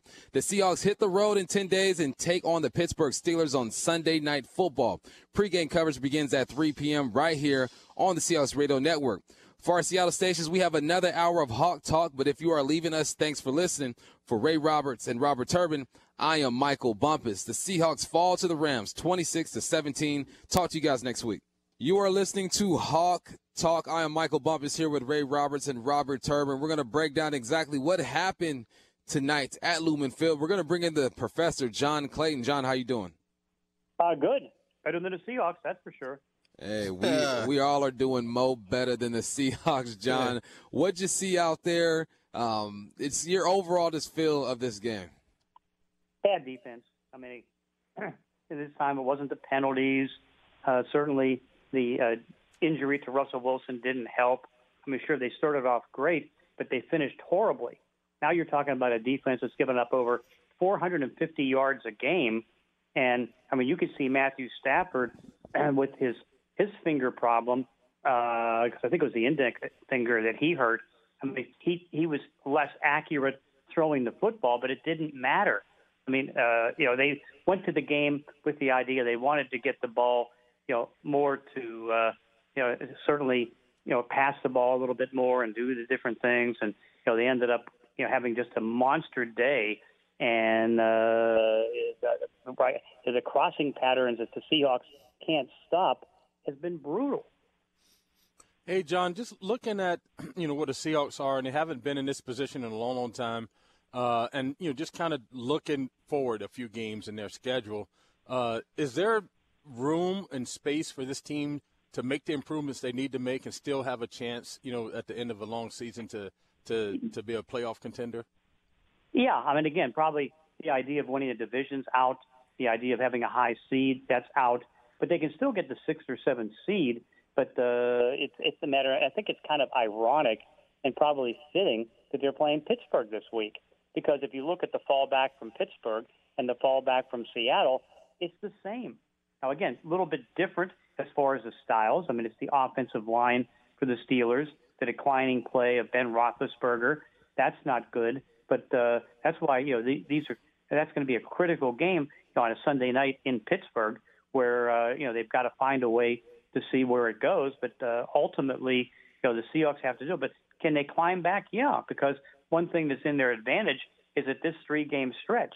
If they can beat Pittsburgh, you know, then what they have uh, what uh, New Orleans, which is a beatable team. I think they have Jacksonville, so they can come out at five and three, and uh, that uh, a chance to reassess itself. Uh, but in the end, I mean, uh, this this loss tonight was horrible.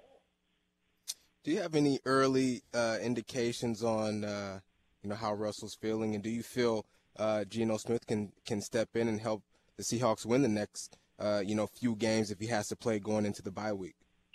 He can, as long as it's not teams like the Ram, the Rams, San Francisco. You know, some of the good teams that uh, they have faced. I mean, that's that's something that you can't ask him to do. I mean, he's the backup quarterback, but he did such a great job. I mean, that first series coming off the bench I mean, he was flawless. 98 yard drive, making big plays, looking good. He's mobile. I mean, he's a good backup quarterback, even though he's never really had a chance to be a backup quarterback here because Russell's always hurt. But no early indication on Russell because, again, it's like, uh, you know, we'll have to see. And I don't know, you have to worry with a finger that popped out the way it, it, it did. Is there a chance that they may have to go back and have a surgery? Because if they have a surgery, he's going to be out several a couple weeks. John, the Rams continue to attack the middle of the field. How do you feel this plays into the Pittsburgh Steelers? Have an aging quarterback over there in Ben Roethlisberger. We got to expect them to do the same. Yeah, but going to be a little bit different because the way Ben has played, because of the bad offensive line and his injuries, all he's doing is throwing short. I think what he's averaging like about 5.6 yards an attempt. I mean, that's at the level right now with the rookie quarterbacks. And so it's like, will he throw in the middle of the field? most likely. But the problem is, it's not going to be as downfield as Matthew Stafford did. It's not going to be as downfield as Kirk Cousins did. But the, the their inability to stop the crossing pattern leaves that wide open. So I thought last week Jamal Adams had a decent game coverage. Today he did not. And uh, you know, I think that uh, you can see that you know DJ Reed did a decent job.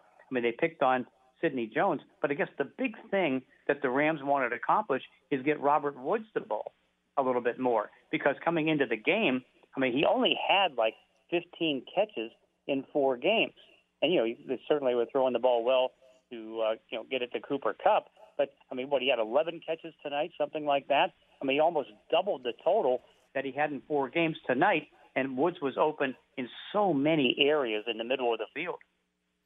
Hey, John, let's go to the offensive side of the ball. Alex Collins, uh, we've known him to come in and, and be a spark uh, for the offense over the course of this season.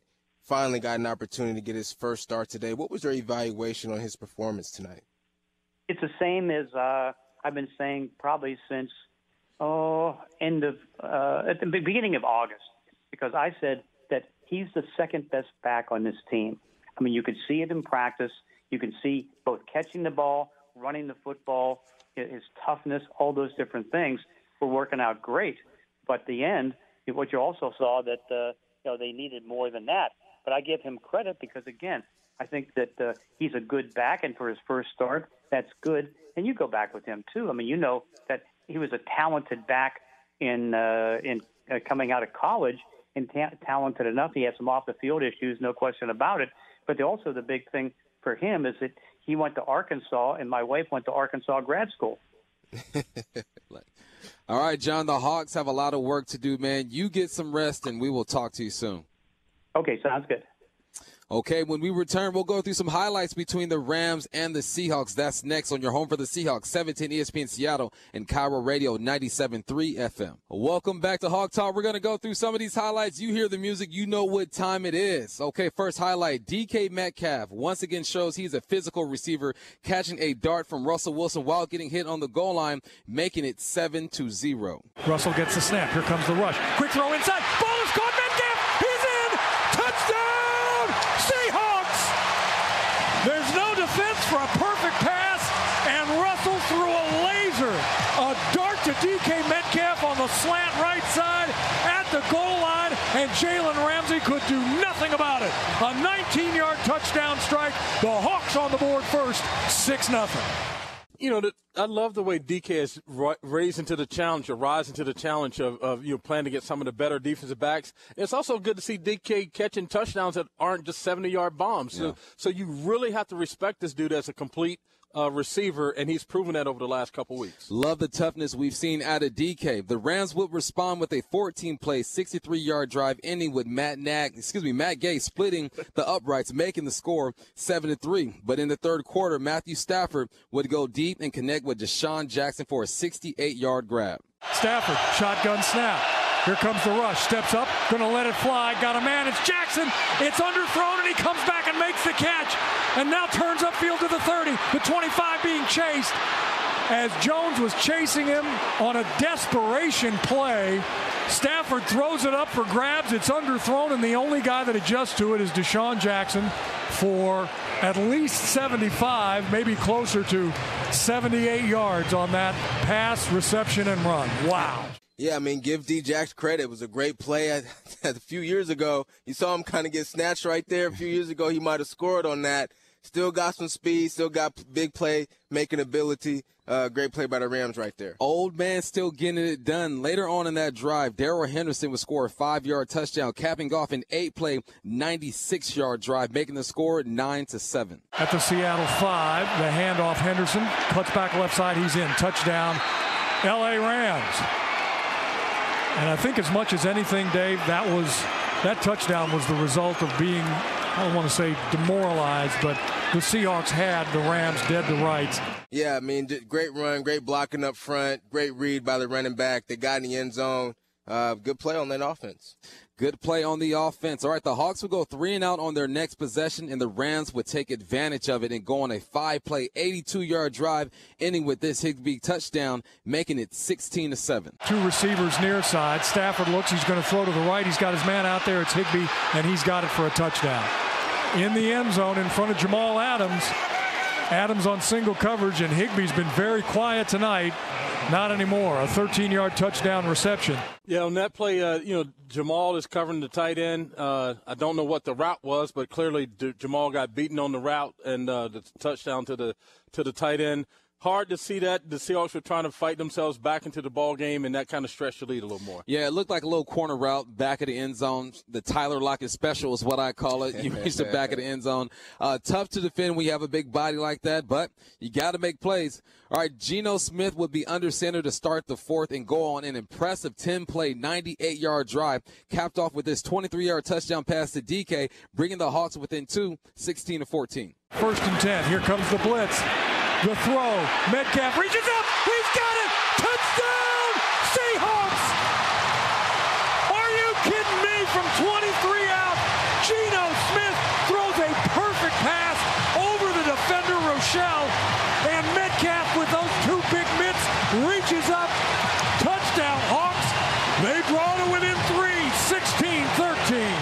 Yeah, this was really an impressive drive. Yeah. I mean, Geno Smith comes into the game. They don't miss a beat on offense. It's like he's been with them the entire game.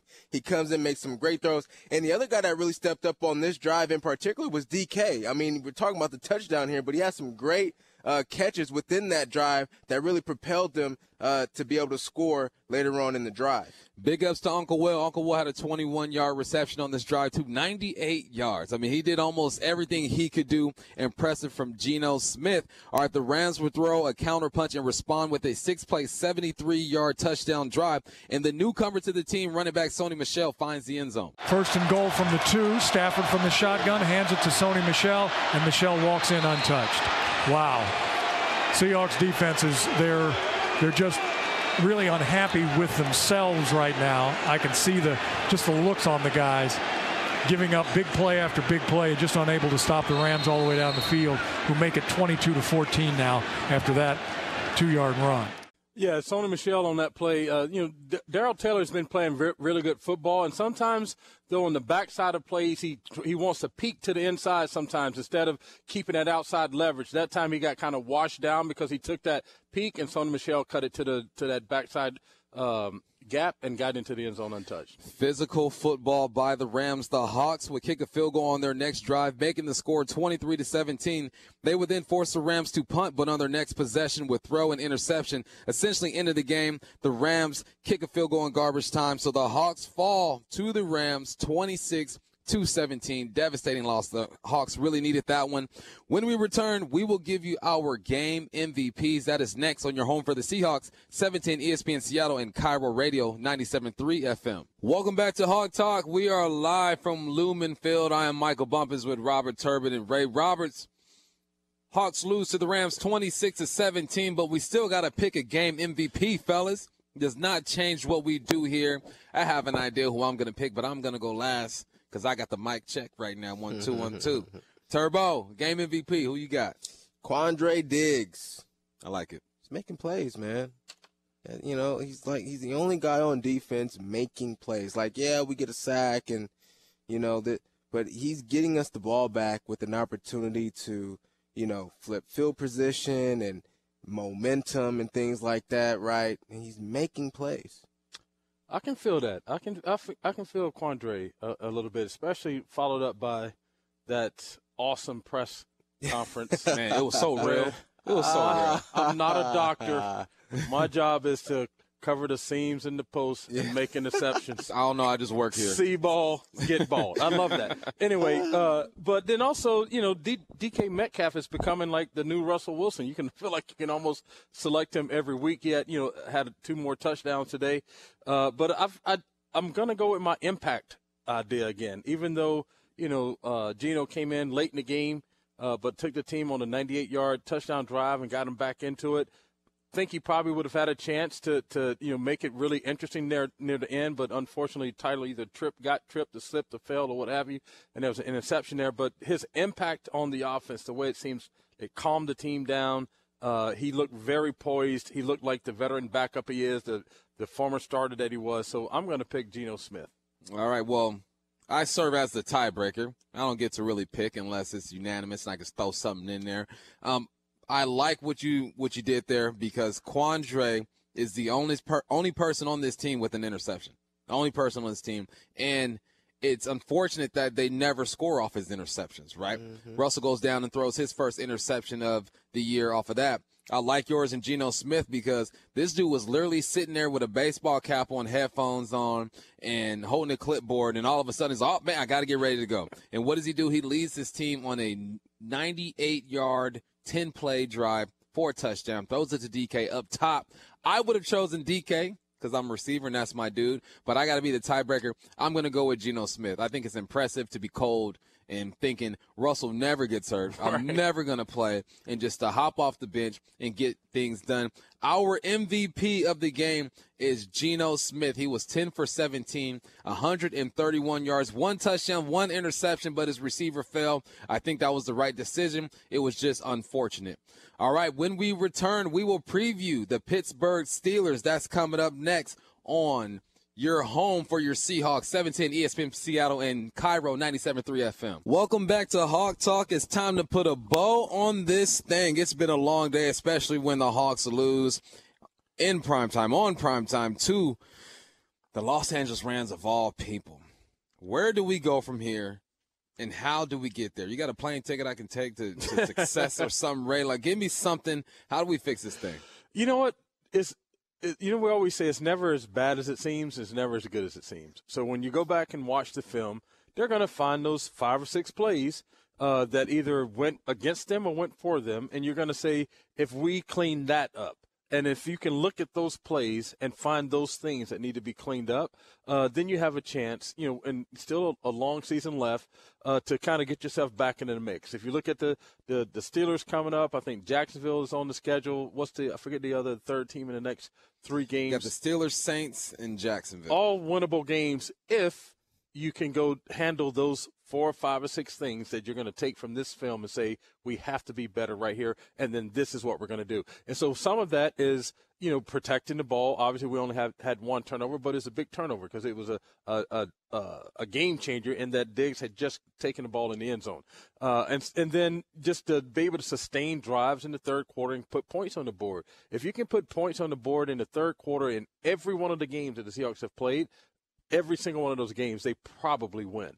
Uh, and uh, but you had two games in there where you only had one drive in the third quarter, and so you never had gave yourself a chance to win. So there's little things that you'll find watching the film where it won't. It may still feel bad, but then when you look at the actual truth and the fact of the matter, you can find things that can be fixed. Go to Pittsburgh and get a win, bump. Easy. That's how you fix it. Yep.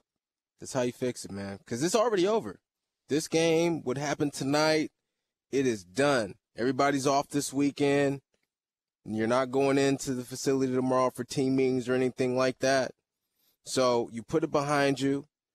You put the Steelers at the forefront, and you go to Pittsburgh and you get a win. One of the other cool things, real quick, that's cool about having these this this extra time is you know when you're when you're evaluating the film you get to really dissect okay all the games that we played so far what have we done well? And you take those things and you build on that. What have we done well? What haven't we what haven't we done well? Both offensively and de- defensively. You focus on the things that you do do well and you build on that going into the next game. And one of the things that, that they're going to probably take a look at is what Pete said in his press conferences, like how to get more pressure on the quarterback. You know, a lot of a lot of the uh, uh, the pass game happened in the middle of the field today, and part of that was you know whether the whether the coverage was or the communication of the coverage, but some of it was not getting a good, pressure on the quarterback, and so you have a chance against the Steelers to get a lot of pressure on the quarterback. You know, so some dudes can get their pass rush primed in. You know, those deep, defensive tackles can maybe come up with a sack. You know, Darrell Taylor with his you know four sacks in five games, maybe he comes up with you know with another sack. So uh, some of those things, those things you need to fix, those those are some of those things. So maybe it, you may have to come up with a blitz pa- package more and bring you know uh, uh, Adams back into the picture as a as a pass rusher. We saw Bobby uh, two weeks two games ago get a sack on a blitz. So you may have to manufacture some some pressure to kind of uh, to kind of put take some of the pressure off of the the back end of the defense, and then on offense, you know whether or not Russell is playing or not, uh, just got to play consistently. Like they have spurts in the game where they do great things, and they have spurts where they don't look so great. So just trying to increase that uh, urgency in moments of the game that tend to kind of fade, uh, and then play a complete you know four quarter game on offense. Yeah, I think on offense they they're just still they just don't have an identity still. They're, they're just I mean they're just still searching for who they really are. Uh, they have things that they like to do and things that they're good at uh, but they still haven't established like, yo, we are this type of offense. And then uh, on the defensive side of the ball, as it pertains to uh, rushing the passer, I mean, yeah, you know, you can scheme a lot of that, and, and there's blitz packages, and uh, you can get real schematical uh, with those things. But man, rushing the passer, man, I mean that that's as, that's as much. I mean, you're gonna have your chips and your your running backs and tight ends uh, be able to help you know, on some of those pass protections, but that that's as one on one as you can get. And you got to be a dog out there, getting out there and, and, and rushing the quarterback. I'll tell you one thing. If they can't get to Big Ben, I don't know if they're going to start getting to any quarterback after right. this. Because exactly. Big Ben ain't going nowhere, and they are not protecting this man. Right. Let's hope the Seahawks bounce back next week. Today's final score: the Rams 26, Seahawks 17. You've been listening to Hawk Talk on 710 ESPN Seattle and KIRO 97 FM. I'd like to thank the people who make our broadcast possible. On-site engineer Zach Davies, studio coordinators Matt Nelson and DJ Wilder, executive producer of the Seahawks Radio Network NASA Chobe. The Seahawks hit the road in 10 days and take on the Pittsburgh Steelers on Sunday Night Football. Pre-game coverage begins at 2 p.m. right here on the Seahawks Radio Network. For Ray Roberts and Robert Turbin, I'm Michael Bumpus. Seahawks lose to the Rams 26 to 17.